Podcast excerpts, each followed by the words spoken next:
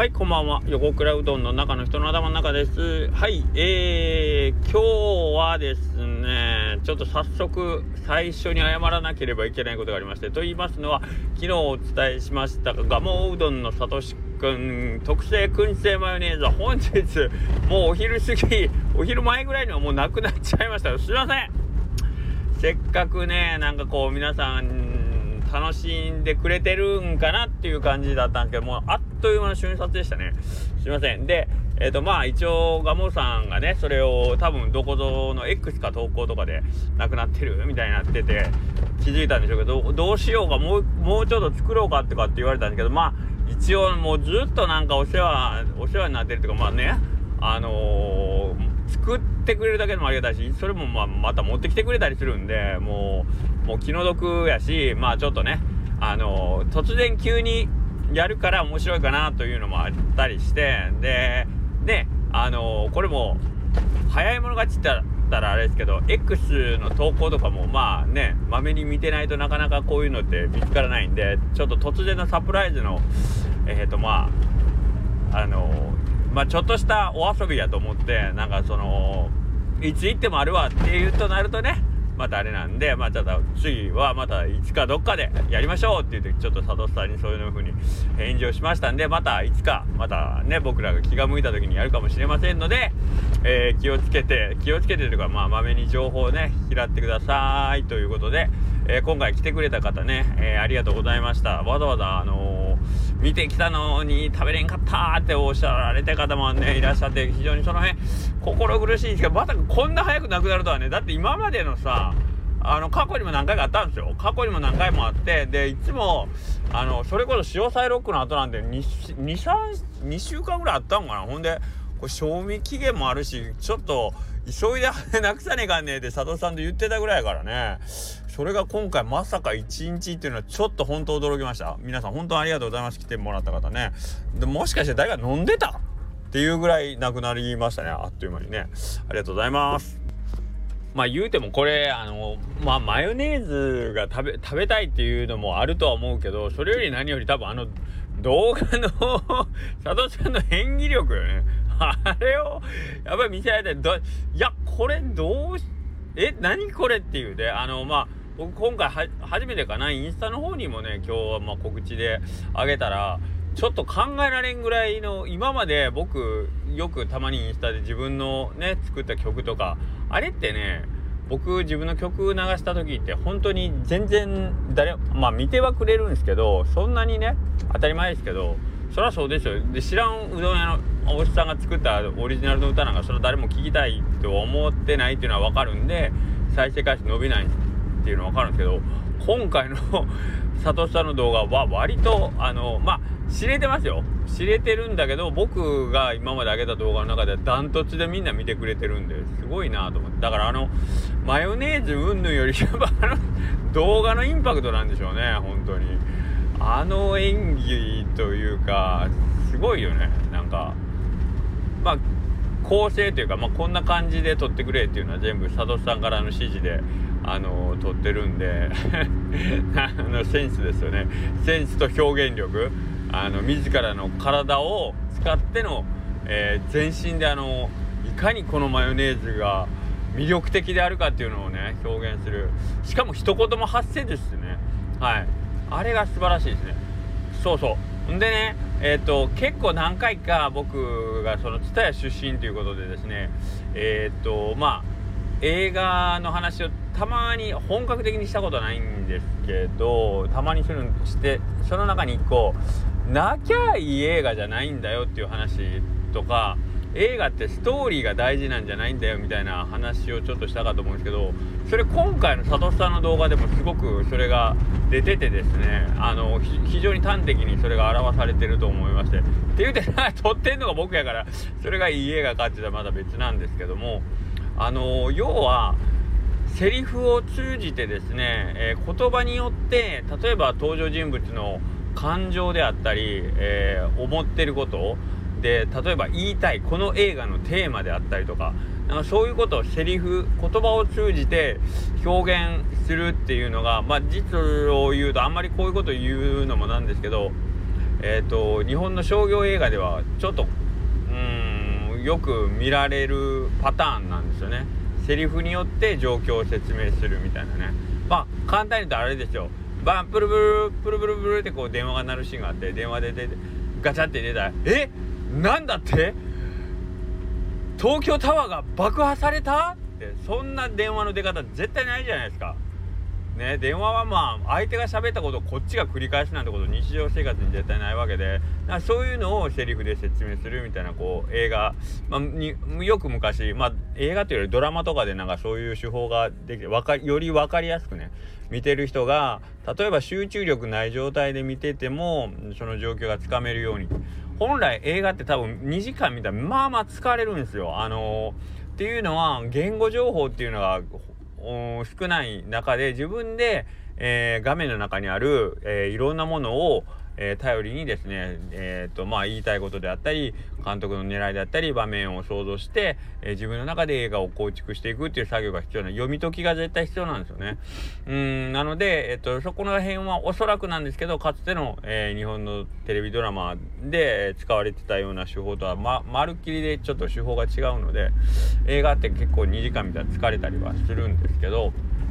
そもそも2時間ってまあまあ長いんでね。はい。まあ、そういうことなんですよね。えー、表現の仕方です。で、今回のその、まあ短い動画なんですけど、1分もないんですけど、えー、佐藤さん一言も喋らず、だけど、えー、まあ、横倉うどん、まあ、に行けば、えー、燻製マヨネーズが置いてあって、で、それがとても美味しいものであるということを、本当にすごく、すごい、もうこれ以上ない手法でですね、えー、表してるんですよ。これが映画的な僕は、えー、っと、まあ、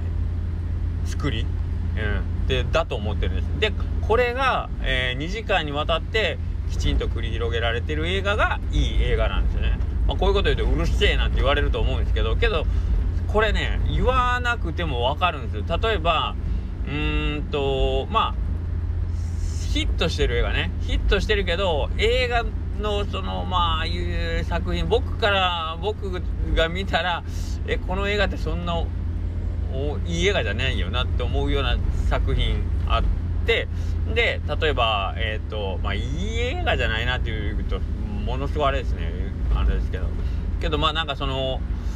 今言ったようなねえっ、ー、と映画じゃないと表現できないような表現方法が使われてない映画とえー、映画じゃなくてもさっき言ったセリフで全てを説明してしまって映画のテーマみたいなのも主人公とかがなんか「世界は愛でできてるんだ!」みたいなセリフを大きい声で叫ぶような映画。あの見てたらプッて笑っちゃうようなぐらいえっ、ー、となんかこうまあね。まあねっていうようなあの映画等はやっぱ見てたら全然違います。わかると思う。誰が見ても。はい。まあそれぐらいなんかこう僕は今理屈で言ってますけど理屈じゃないえっと人間の脳みそってはやっぱりね言うてもちゃんとできてるんでそれを肌感覚であこれってひょっとして面白いみたいに感じれるようになってますからね。はい。なのでなんかそういうもんにたくさん触れていってでえー、まあ、そうじゃないものと,、えーと、比べてみたりすることでだんだん自分の中に映画的ななんかその、まあ、これも訓練みたいなところもあるんでね、はい、見慣れてくるとあこの映画すげえ面白い。面白い理由はこうこうこうだからだみたいなね。っていうことがなんかこう理屈で説明できるようになってきたりするんですよね。で、えまあ理屈で説明できるってことは再現できる可能性が高まるので、えー、まあ多分佐藤さんとか感覚で分かってるんでしょうね。そういうのが。あのももともと持ち合わせてるんかもしれないけどね。だからこうこうこういう風に撮ってくれみたいな感じで僕にポンと言って、えー、ちゃんとした、まあ、一本の短編動画にね仕上げたりできるということで非常になんかこうあすごい分かってんなってこう思いましたね。はい。まあそういう感じでですね。うんとメディアとかえー、その媒体っていうのはねその前もこの話したかもしれないですけどその表現方法でしか表現しえない、えー、表現を用いた時に我々がやっぱり感動したりえー、心に残ったりこれは傑作だって言ったりするわけなんですよ。はい、で映画っていうのは、えーと、画面えー、っといわゆる視覚情報プラス、えー、音声セリフとかね、えー、両方ある中でですねどっちかというとあれだけ大きい画面でですね、えーと、しかもたくさんの人が集まってる中で、えー、見るっていうそのシチュエーションを、えー、考慮して作品作りに挑めば実はセリフによってなんかこう物語を展開させたり、えー、そのストーリーを説明したり、えー、テーマをなら、えーと述べるんであればそれは映画的な手法とは呼べないんですよね。だってそれは音声だけでいけるんだったらラジオでもいいし活字でもいいしっていうことじゃないですか。言葉なんでね。そうじゃなくってえー、っとそこに、えー、BGM もつけれる、えー、で役者という演技をする人がいる。うんでそこにえっと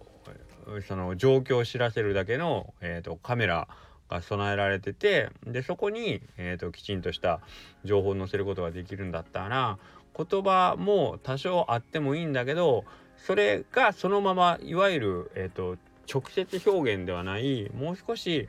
画面全体を通して、えー、見てる人に、えー、語りかけてくるようなうんと作り方をしてる方がより映画的だと思うんですよね。でそういうあこれってすげえってなるっていうのはそのより映画的なものに僕たちが映画館で劇場で触れた時にえー、それその作品がうわ傑作だとか感動的だっていうことになるわけですね。えー、っと一番最初のディズニーのですね白黒のミッキーマウスの、えー、っと映画とかご覧になられたこと方いらっしゃいますかね？もう白黒の。えっとあれはですね僕はまあもし機会があったら是非見ていただきたいんですけどもあのアニメーションっていうその絵が動くっていうもう単純にそれがどれほど楽しいことかっていうのをもうほんまにめちゃくちゃ分かりやすく伝えてくれるもんだなと僕は思ってて僕はもうそれがすごく一番最初のディズニーのそのミッキーマウスの、えー、白黒の映画っていうのはなんかまあすごくなんかいつもなんかブワッとこう鳥肌が立つような今見てもすごいなって思うんですよね。あ絵が動くってまあそれまでの時代っておそらくえっ、とまあいわゆるイラストですよね。ミッキーマウスのイラストとかがまあポンと1枚とあって、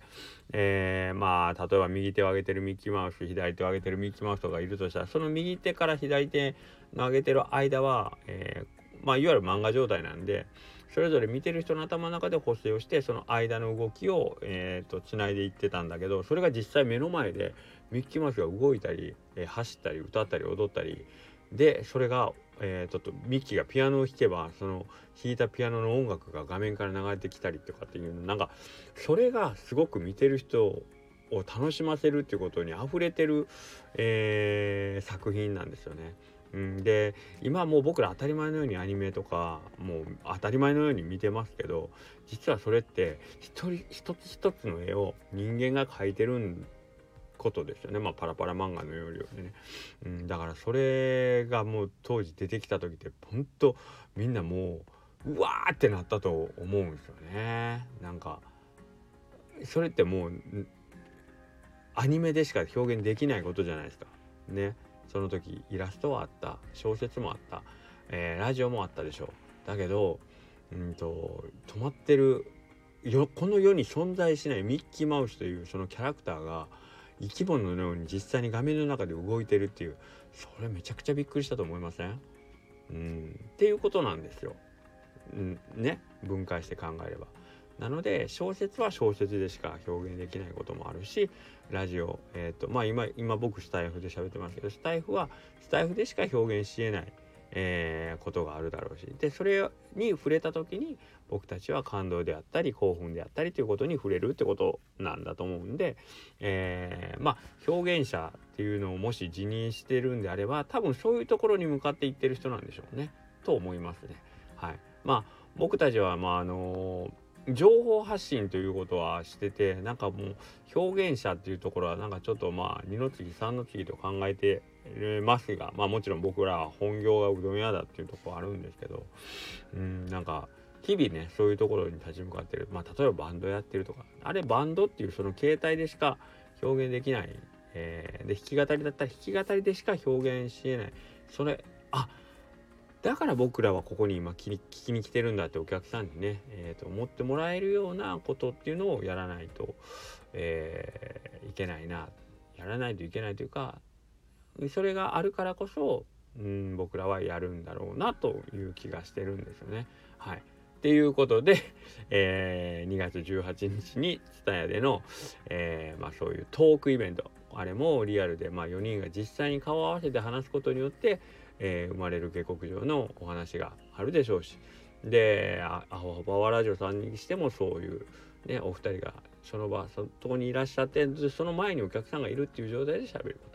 で白川さんの一人ネタにしてもやっぱりスタイフで聞いてるそのネタとは違う生目の前で、えー、白川さんの表情を見ながらでね息遣いもきっちり感じれるようなところでですね、えー、聞いていただくという体験をぜひぜひしていただければんじゃないかなと思います。そして3月10日やっぱここはねライブっていうのも、うん、僕たちがその場その日その限りで、えー、こういう形態でバンド形態でしか表現できない。えー、何かがある。それはうどん屋の営業中には見せない顔でしょうしね当然ね。はいそういうのにぜひぜひ触れに来ていただけると嬉しいなという気がします。あ今日もこれもしかして音声めっちゃちっちゃかったりするんかな？もしちっちゃかったらごめんなさい。失礼します。